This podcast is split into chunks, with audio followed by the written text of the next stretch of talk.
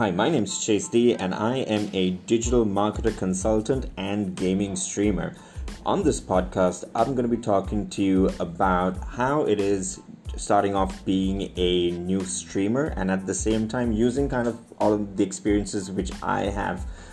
being a digital marketer in helping build that and the journey through it and at the same time give you a few tips as to how you if you are going to be getting on a platform whether it be a brand or gaming and you want to